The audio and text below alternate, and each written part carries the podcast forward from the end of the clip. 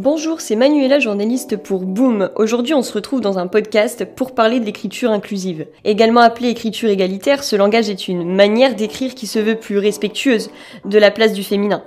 Utilisation d'un point médian, féminisation des noms de métiers ou encore accord de proximité, cette manière d'écrire repose sur différents principes.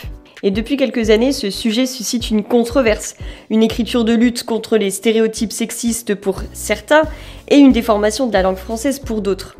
C'est pour cette raison que nous avons demandé l'avis de Blandine Perrona, maîtresse de conférences de langue et littérature française, qui souhaite s'exprimer non pas comme spécialiste de la question, mais en tant que personne concernée. Et l'avis de Mathieu Avenzi, maître de conférences en linguistique à la Sorbonne. Jean-Michel Blanquer a officiellement interdit l'utilisation de l'écriture inclusive dans le cadre de l'enseignement. Qu'en pensez-vous? Ce langage est-il un réel problème dans l'apprentissage? Alors, Jean-Michel Blanquet a, enfin, a fait publier, je ne sais pas si c'est lui qui l'a rédigé, mais il a fait publier effectivement mhm. une notice ou une circulaire sur euh, la fameuse écriture inclusive.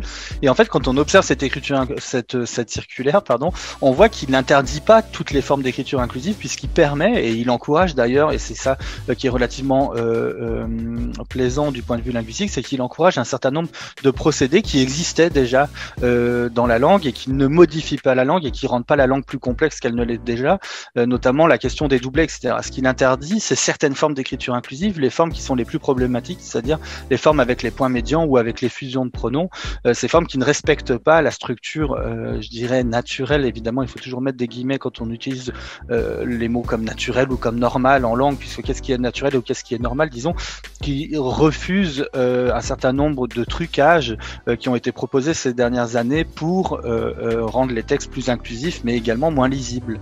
Donc la circulaire est relativement bienvenue. Je pense qu'elle était nécessaire au même titre que celle de, euh, du, précédent Premier ministre euh, qui avait proposé en 2017 parce qu'il était temps de faire un point sur euh, cette notion.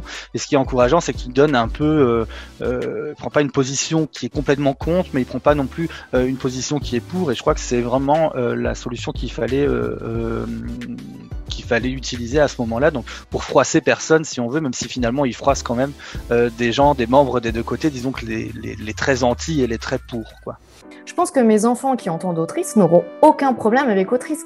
Donc là encore, il y, a certes l'école. Euh, bon, bien sûr, moi je suis un produit de l'école et je continue. Enfin, je suis du côté de l'enseignement, donc euh, c'est important pour moi. Mais il y a aussi l'usage et il ne faut pas que l'école et le monde soient en décalage. Et je crois que mes enfants n'auront aucun problème avec autrice. Euh, et, je, serais très. Et en, plus, euh, ils ont eu des, enseignantes. Euh, euh, mes enfants sont prêts à ce qu'il y ait plus de féminin dans la langue et je ne crois pas que ça bouleverse leur apprentissage. Un autre point peut-être par rapport au langage inclusif et, au débat qui suscite plus généralement par rapport à la décision du ministre, c'est qu'il y a quelque chose d'assez fascinant dans l'histoire de la langue et euh, moi, je travaille au XVIe siècle et au XVIe siècle, c'est vraiment une période de liberté pour la langue, c'est-à-dire que la langue, euh, enfin, je travaille pas au XVIe siècle, mais sur au XVIe siècle, vous avez bien compris, euh, c'est un moment où on se dit bon, ben, la langue doit être enrichie, donc euh, on doit l'illustrer. Et donc, c'est une période d'inventivité assez magnifique et on amène des nouveaux mots et c'est un grand vent de liberté. Et puis après ça, il y a le XVIIe siècle euh, qui dit on va mettre des règles et on va, euh, on va dire qu'il y a des mots euh, qui sont bien et d'autres qui ne sont pas bien. Euh, donc de façon générale, en fait, euh, ça me pose un peu question quand il y a tout d'un coup une autorité qui dit ça c'est une façon de parler qui est bonne et ça c'est une façon de parler qui ne l'est pas. et donc dans ce débat que j'ai regardé à nouveau, parce que en fait cette écriture inclusive, on vend plutôt l'exclusion de la possibilité de l'écriture inclusive le XVIIe siècle a vraiment été un petit peu ravageur de ce point de vue-là, puisque euh, bah, c'est le moment où ceux qu'on appelle les remarqueurs, donc des spécialistes de grammaire, ont dit il y a un genre plus noble que l'autre, c'est le genre masculin. Et ensuite, euh, ça va être formulé euh, plus sérieusement comme le fait que le masculin l'emporte. Mais c'est quand même des grammairiens qui, à un moment, ont justement considéré qu'ils avaient une autorité sur la langue pour dire attendez, cet accord de proximité, là, ça va pas du tout. Il y a un genre noble et il faut qu'on accorde avec le genre noble.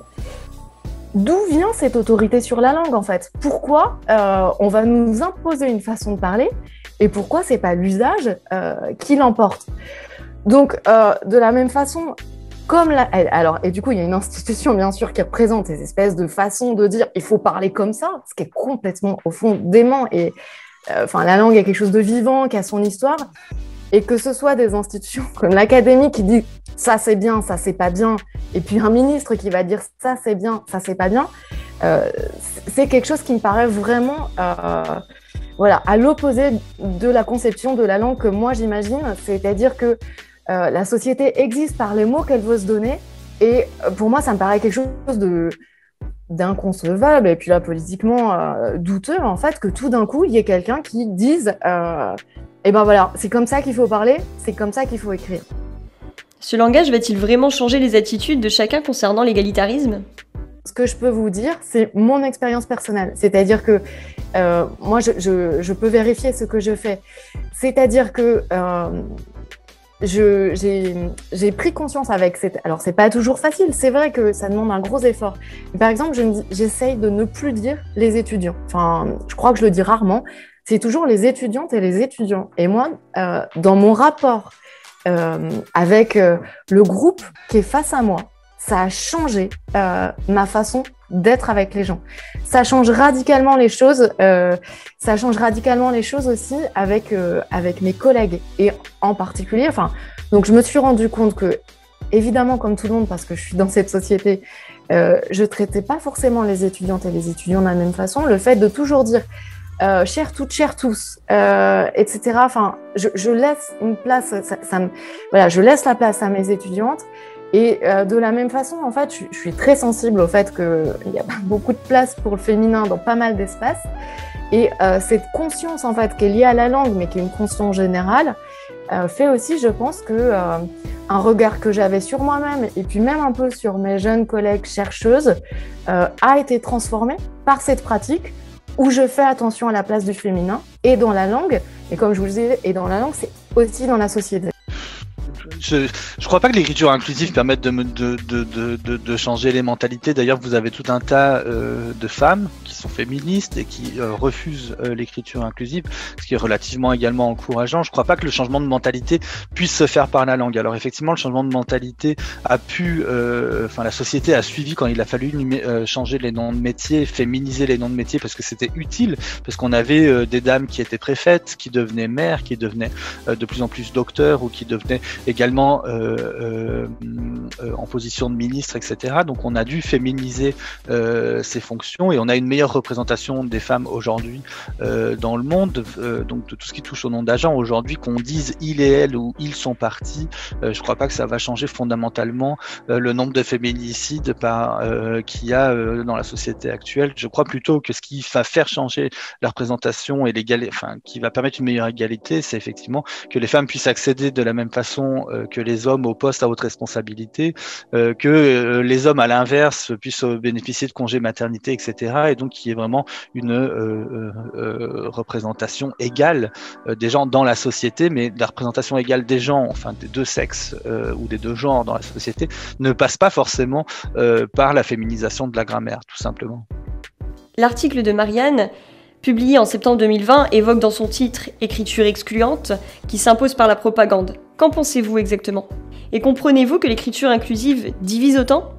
Alors, disons, il y a deux choses dans le titre de la tribune de Marianne. Donc, il y a effectivement le fait que c'est une écriture excluante. Elle est excluante pour plusieurs raisons. Euh, alors, je ne vais pas citer les raisons traditionnelles qui sont l'exclusion des dyslexiques parce qu'on a encore peu d'études par rapport à ça, mais elle est excluante parce qu'elle elle implique, euh, de mon point de vue en tout cas, euh, une connaissance très très poussée des structures grammaticales du français. Donc, si vous voulez appliquer l'écriture inclusive à un texte long, hein, donc pas un tweet ou pas une pancarte ou pas un tag dans la rue, bah, ça devient beaucoup plus difficile euh, et l'écriture inclusive de fait va euh, engendrer un certain nombre d'erreurs ou de fautes euh, qu'on n'aurait pas eu si elle n'avait pas été utilisée. Donc elle va générer ce qu'on appelle en sociolinguistique de l'insécurité linguistique. Donc c'est la mauvaise maîtrise ou, de certaines règles grammaticales déjà compliquées comme l'accord du participe passé qui vont être encore plus, enfin encore moins maîtrisées si vous voulez, parce que ben on ne sait pas les appliquer en temps normal. Donc avec l'écriture inclusive ça devient encore pire.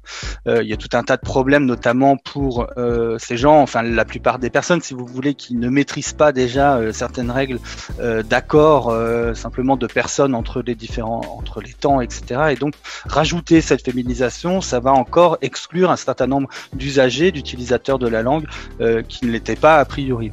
Maintenant, du point de vue de la propagande, il y a effectivement, comme beaucoup de phénomènes qui sont militants, l'écriture inclusive, c'est pas un processus, il me semble, qui est tout à fait naturel. C'est un processus euh, qui est porté par une poignée euh, de militants, notamment sur les réseaux sociaux. Et euh, le, le, passage en force et la discussion qui se fait aujourd'hui autour de l'écriture inclusive vient beaucoup des réseaux sociaux, vient beaucoup d'un certain nombre de personnes qui s'opposent l'un par rapport à l'autre. Et puis là, une collègue vient de publier un article, donc un article vraiment scientifique sur l'utilisation de l'écriture inclusive dans les universités parisiennes. Et elle montre bien que utiliser l'écriture euh, inclusive ou ne pas l'utiliser, c'est revendiquer d'une certaine façon euh, un certain bord politique. Donc aujourd'hui, euh, tout chercheur est censé se positionner par rapport à cette question de l'écriture inclusive. Donc il y a effectivement une idée de, de propagande et on ne peut plus être neutre qu'on l'utilise ou qu'on l'utilise pas d'ailleurs. Alors, je, pense qu'il y, a un véritable enjeu euh, social, comme on disait, euh, qui a quand même quelque chose de l'ordre de ce qui était un ordre établi. Euh, et, que, et que changer, euh, ça fait toujours violence, en fait, euh, et ça fait violence à l'ordre établi. Donc, quand on fait violence à l'ordre établi, eh bien, l'ordre établi réagit violemment. Mais il me semble que, voilà, donc quand on crie quand on crie au danger, ça, veut bien dire euh, que c'est pas juste un petit enjeu formel, mais que là, il y a, un, gros enjeu social et, politique, et que oui, faire bouger les choses, ça, se fait avec, euh, avec des réactions, euh, euh, avec des réactions violentes, mais aussi une forme de, enfin, de, négation. Enfin là, il y, a eu un entretien. Il n'y a pas longtemps sur France Culture qui, enfin, c'est fascinant cette réécriture pour dire. J'ai oublié qui c'était déjà, mais pour dire que euh, finalement, c'est toujours des hommes euh, qui ont voté les nouveaux droits de la femme, que ce soit le droit de vote, etc. Euh, sauf que là encore, c'était une façon de dire, euh, enfin, de nier le fait que derrière, il y avait le combat de, femmes qui n'avaient pas la voix à la politique, mais qui se sont battues. Et donc, oui, il y a, il y a une. Alors. quand je dis on fait violence, évidemment, enfin la, la plus forte violence, c'est la violence qui est, qui est, qui est exercée depuis longtemps euh, contre les femmes, alors qu'il y a des formes plus ou moins douces, mais qui est quand même une façon euh, enfin, de, de, de, les coincer euh, dans, dans, les marges euh, les moins confortables de la société, que ce soit les questions de salaire, que ce soit les accès aux postes. Euh, si on revient à la langue, enfin voilà, le, on n'a jamais de problème avec employer un, le féminin caissière, comme c'était moi qui travaille aussi un peu sur les questions de médecine. Enfin, on dit une infirmière, on dit un médecin. Euh, bah oui, changeons ça. Euh, ça. ça. fait sans doute euh, violence euh, aux médecins bien installés qui ont eu l'habitude d'avoir des infirmières aux petits soins. Ça, fait violence, mais la violence première, c'est bien la violence qui a été exercée sur les femmes. donc, ces réactions ne m'étonnent pas parce qu'il y a vraiment des gros enjeux, mais, il faut bien rappeler où a commencé la violence en fait. Euh, et que bah, bouger une domination, ça, se fait avec des réactions fortes, euh, mais, il faut remettre les choses dans l'ordre. Voilà, c'est de la libération par rapport à de l'oppression, et, ça entraîne euh, des réactions, des réactions violentes dont je ne suis pas surprise. Mais il est temps que cette oppression, qui, on n'a pas parlé des choses les plus fortes, mais que l'oppression sur les femmes euh, cesse. Et euh, ça, ça, ça, se fait pas sans, ça se fait pas sans éclat. Ça, ça ne m'étonne absolument pas. Merci de nous avoir suivis pour ce podcast. On se retrouve bientôt pour un nouvel épisode.